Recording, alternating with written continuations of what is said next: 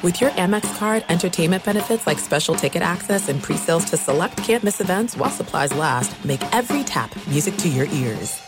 At Bet365, we don't do ordinary. We believe that every sport should be epic. Every home run, every hit, every inning, every play. From the moments that are legendary to the ones that fly under the radar. See for yourself when you sign up today and get $150 in bonus bets when you bet just $5. Whatever the sport, whatever the moment, it's never ordinary at Bet365. 21 plus only must be present in Ohio. If you or someone you know has a gambling problem and wants help, call 1-800-GAMBLER. Terms and conditions apply. Live Nation presents Concert Week. Now through May 14th, get $25 tickets to over 5,000 shows. That's up to 75% off a summer full of your favorite artists like 21 Savage, Alanis Morissette, Cage the Elephant, Celeste Barber, Dierks Bentley, Feid, Hootie and the Blowfish, Janet Jackson, Kidz Bop Kids, Meghan Trainor, Peso Pluma, Sarah McLachlan. Get tickets to more than 5,000 summer shows for just $25. Until now through May 14th. Visit LiveNation.com slash Concert to learn more and plan your summer with Sean Paul, Sum 41, 30 Seconds to Mars, oh, and Two Door Cinema Club. What's going on, and welcome into the Tuesday edition of the Pelicans podcast, presented presented by SeatGeek. I'm Daniel Sallerson. Hope everyone had a great weekend. Hope you all continue to practice social distancing. Beautiful day here in the Crescent City, so hope you're able to get outside. Today, we're going to recap episodes three and four of The Last Dance, which aired on ESPN on Sunday night. I've been enjoying it. I know my guest today have certainly enjoyed it as well. Television voice of the Pelicans, Joel Meyers, radio voice of the Pelicans, Todd Graffagnini, and Pelicans.com writer Jim Eichenhofer. Well, let's go down the line and check in with everyone first. Joel, first off, how are you holding up right now? Holding up well, and positive signs when we heard that camps, you know, and facilities might be open by May 8th. At least get the guys back into the gym and any form of workouts, whether it's one on one, whatever it might be, uh, that's good news by me. No doubt. What about you, Jim? How are you holding up right now? Not bad. I mean, I think trying to find some positives here in this really terrible situation. I think I've said this a few times lately that I think the one the one uh, positive thing for me has been just the you mentioned it actually the weather is you forget how awesome the weather here is in the spring because in March and April and hopefully deep into April some years we're so busy with the season that it's been it's been cool to just be able to enjoy that a little bit. And I know the governor talked about yesterday how it's important for people to get outside and still be safe about it but um that part of it has, has been kind of um refreshing. I'm not sure if that's the right word but it's just been it's been so um unusual to to actually be able to kind of take a deep breath and just kind of soak in everything and just uh, have time to think about stuff. For me, even work wise, it's been so unusual to have time to write. And if for people that have been going to the website, it's I'm sure you've seen you know some of the stuff that I've been working on. It's it's just so so um surreal to actually be able to sit down and in the middle of a season. I'm not sure what how you define this, but while the season is going on and be able to um, just really sit down and have time to write. So it's just not something I'm used to at all. It's definitely a, a, a new feeling. Yeah, all three of you have been writing on Pelicans.com. Joel Meyers with his Q and A. Um, the latest edition with PJ Carlesimo is out, and of course, walks with Graf has certainly been something I've been enjoying. Graf, how are your walks been, and how are you doing right now? Uh, doing well, Daniel. Everybody's okay at the house. Uh, still, you know, uh, my seven year old technically is still in school, meaning doing lessons every day. So uh, getting that done in the mornings, and then uh, you know my wife's working as well.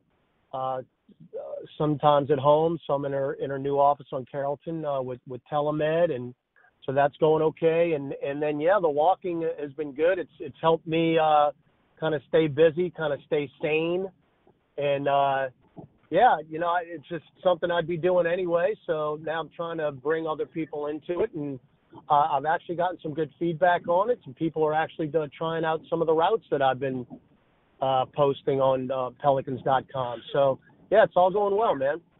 Good, good to know. Yeah, they've been great those those walks, and it's good to learn kind of parts of the city that you really didn't know about with some of these uh, routes that you've been taking. And Graf, I'll start with you with um, The Last Dance. You know, we've watched four episodes now, and I'm curious with everyone on this panel what their thoughts have been on it overall.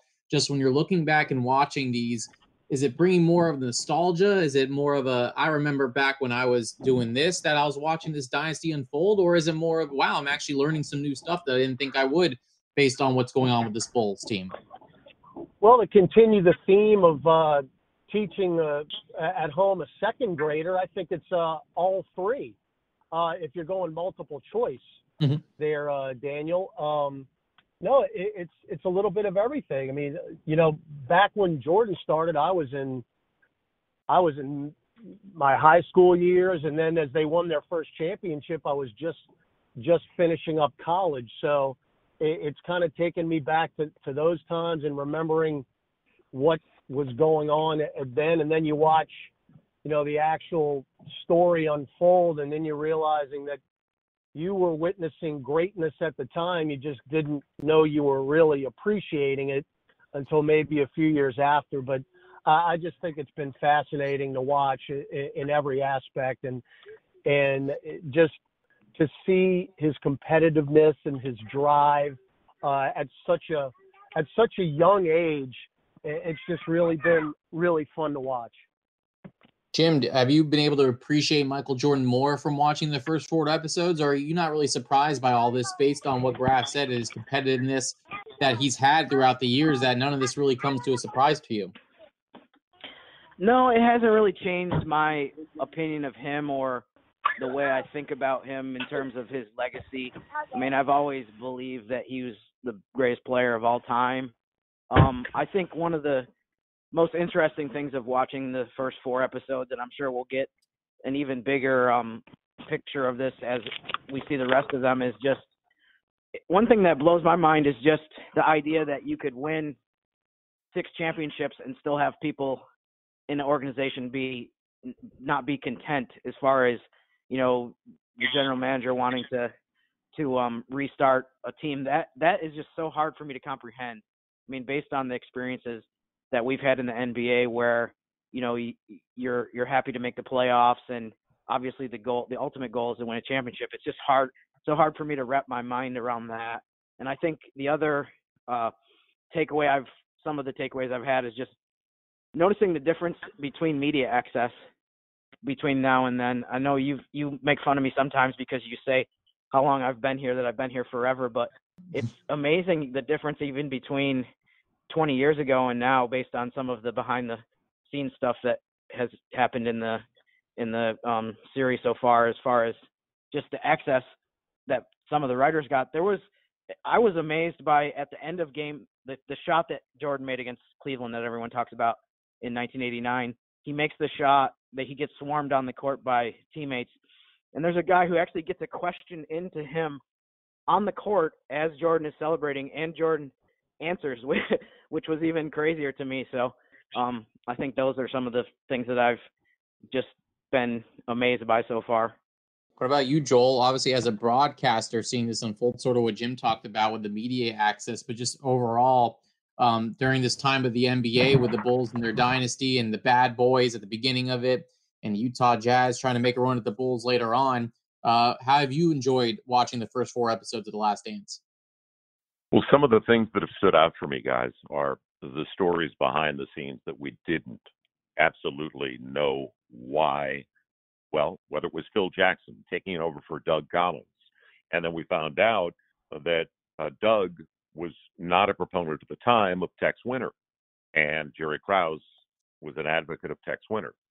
He also you know, had the foresight to bring in Phil Jackson. And we picked up on that story where Phil was down in uh, Puerto Rico and then the Albany Patroons, and I knew about that. Uh, but as an assistant, always wondered behind the scenes why that was transitioned the way it was.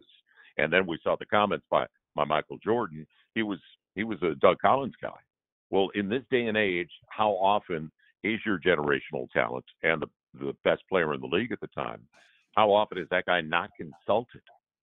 So 20 years later, things have changed hmm. dramatically to the point 25 years later, uh, to the point where Michael Jordan wanted Doug Collins.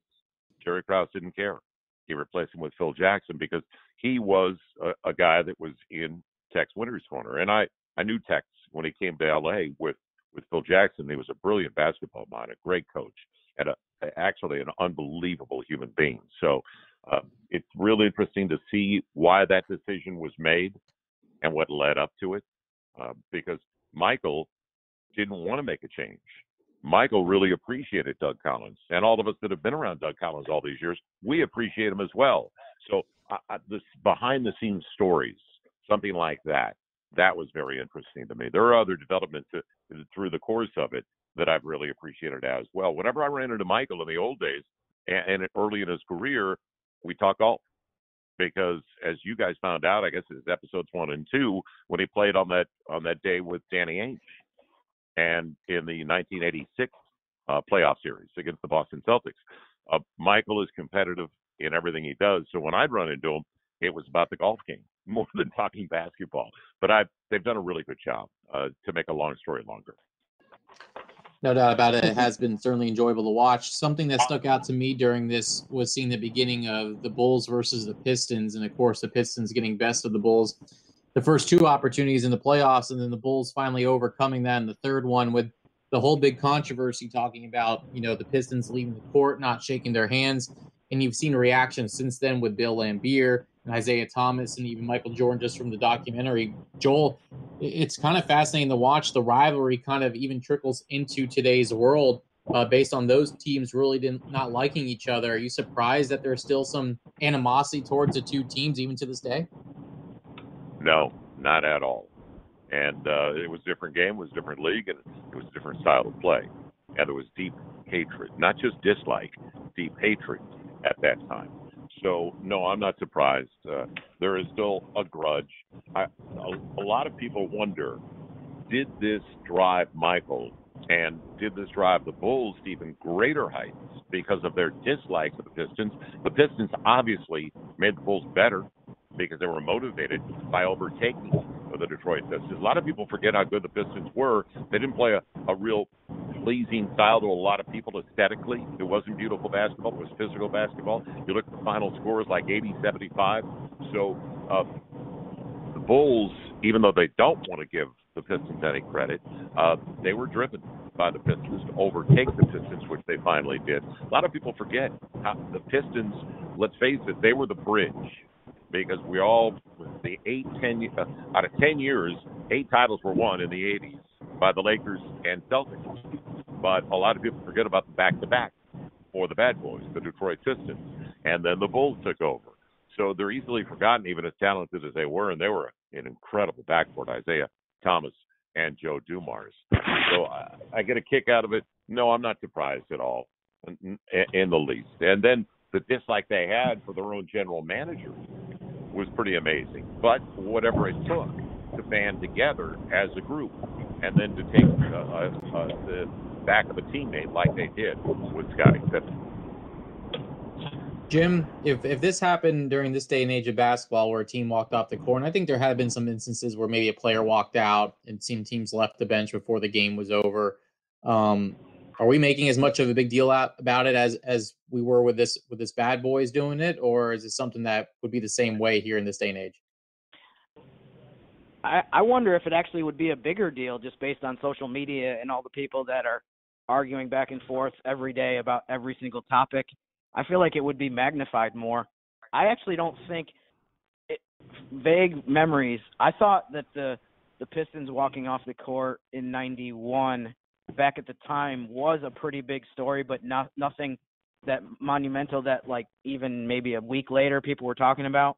But um, the the thing with the Celtics walking off the court against the Pistons, I don't remember that at all. So I I feel like that would have been completely. It would have been it would have been probably ten times magnified because we would have had the next day on every show where people the screaming shows where people yell back at forth if back and forth with each other even when they agree with each other they have to pretend that they disagree i feel like we um th- those those incidents would have been blown up to a, a much bigger degree now than I think they were back then. Well, just to kind of jump on that too, Daniel. Uh, you know, the the guy who's really taken a lot of heat about all that. It's not even Bill Laimbeer. It's been Isiah Thomas. Mm-hmm. And just to kind of quote Jim with the screaming shows going on right now, you know, Isiah was on and, and a couple days ago talking about it. Um, and I, I don't know if he says he, he's regretting it But what and and I do remember this when they walked off at that time. What got Isiah really in trouble was the fact that he kind of ducked his head, and it was like he was kind of sneaking out. I, if there was a camera right behind him, and I remember that being the big deal, like he was kind of just trying to sneak off the court, and I, and I think that's what really magnified the whole situation, and to something that obviously now we're talking about, you know, almost 30 years ago. Uh, we're still talking about it, and a lot of people point to that moment and I don't know if you could really deny this, is that that is why he was left off the dream team, uh, the 1992 uh, Olympic team, of course. And uh, if it was that moment, that's a that's a pretty heady, you know, price to pay uh, for something that, you know, at the time Isiah didn't think was a big deal at all. Todd, we talked about this throughout the season about rivalries in the NBA in this day and age, and they're pretty much non-existent right now. We've talked about me, and imagine if the Grizzlies and Pelicans start creating a rivalry based on the young talent on both teams. Um, it seems like this day and age is more player versus player rivalry, if that's even the case. But are we going to get to the point where we see these types of rivalries like Detroit and Chicago and back when it was Celtics and Lakers so much? Do you think we'll get back to that where there are teams that really truly hate each other? that, that's a good question. I mean, the thing the thing that builds rivalries to me, and this is in all sports, is continuity. It, it's it's the same players on the same teams year after year, and they're competing year after year uh, for for division titles or or conference titles, and you know, in in today's world of sports with with free agency and you don't know where guys are, are going to be year after year, that's what I think builds rivalries. Uh, I mean, when you had those teams going at it, the Bulls and the Pistons and the Celtics, it was the same team every single year. So, you know, uh, what's the old saying? Familiarity breeds contempt. Um, I, I don't think there's any doubt about that. I mean, th- those guys were just they were so competitive against each other and they were playing against each other for such high stakes year after year. I, I think it's just a, a a natural that you're going to start to dislike the team that you're that you're going up against. I tell you, it'd be a whole lot of fun to to watch if it was going to be something like that. I just don't think you'd have the animosity um, between the players that you did 20 years ago. I mean, you think about it. You watch some of the, those those playoff games with with Detroit and Chicago, I mean, how many players would be left on the court for the Pistons? I mean, they're shoving guys out of bounds. They're throwing punches. I mean, these are these are flagrant fouls. They'd be ejected. There'd be nobody left. And these guys, I mean, these are common fouls in 1991. So uh, it's just a completely different time, uh, Daniel. But boy, I, I was actually thinking about that. It'd be a whole lot of fun to to get that type of dislike um, I, I think you're going to have more dislike in a fan sense than you would the actual guys on the court disliking each other just because of the way it is nowadays. What do you think, Jim? Yeah, I agree 100% with everything that Todd just said. And the one thing that I'll also add to that is that um, even though I think it's misleading when people act like in 2020 the players are buddies with each other, and that was never the case before, because as I think Joel referenced, um, Danny Ainge and Jordan were playing golf with each other between a, games of a playoff series. I do think that that's overstated because I think the players have there always have been friendships, but I think one of the biggest differences though is that going coming into the NBA now, there's some the players are so much more familiar with each other than they used to be. I mean, I think I've heard um, Laimbeer, maybe um, a couple other players from that era reference how when they came into the NBA and you know he joined the Pistons or when I think earlier in his career he was with Cleveland.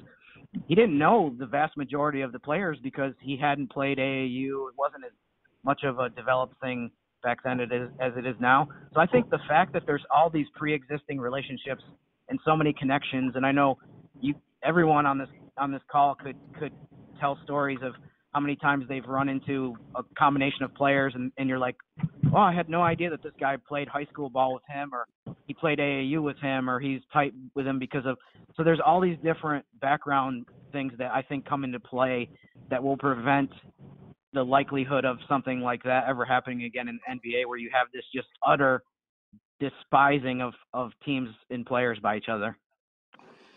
Joel, I'll let you comment on it if you want, but I also want to change the subject real quick, and uh, we will obviously discuss more of this with the, the new episodes coming out on Sunday. But kind of a final topic I kind of want to touch on real quick, of course, is Dennis Rodman, he was focused on a lot in episode three, of course, um, with all the you know him being in Detroit, um, his lifestyle in the NBA, and got traded to San Antonio, and then eventually with the Bulls. Um, Joel, do you think an NBA player nowadays will get a would get a 48 hour go do what you want and then come back ready to go? Uh, obviously, he was way ahead of the curve because uh, he was way ahead on load management.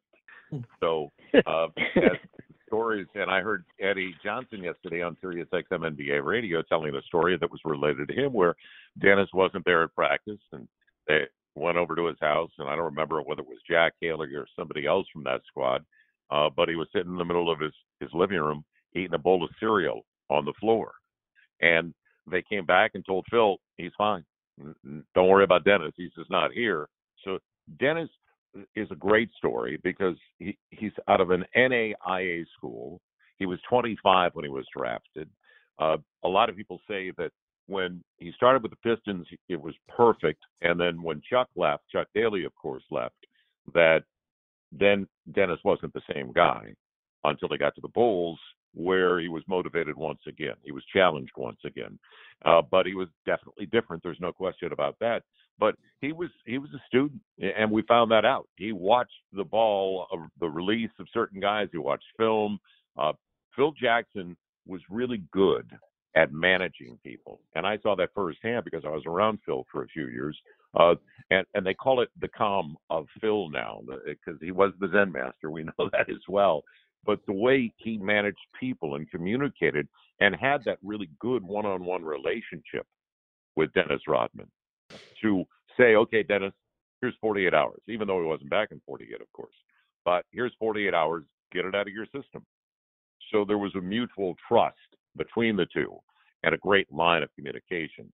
But I thought it was really interesting to watch that with Dennis Rodman uh, and his activity, his energy, and his passion for what he did. I loved it. There were certain things in there, though, I, I do want, and you guys brought it up a little bit earlier. I hope they touch on with the Dream Team of '92. I was there in Barcelona and did the games on NBC Radio with Billy Packer, and the only guy that wasn't there, obviously, was Isiah Thomas.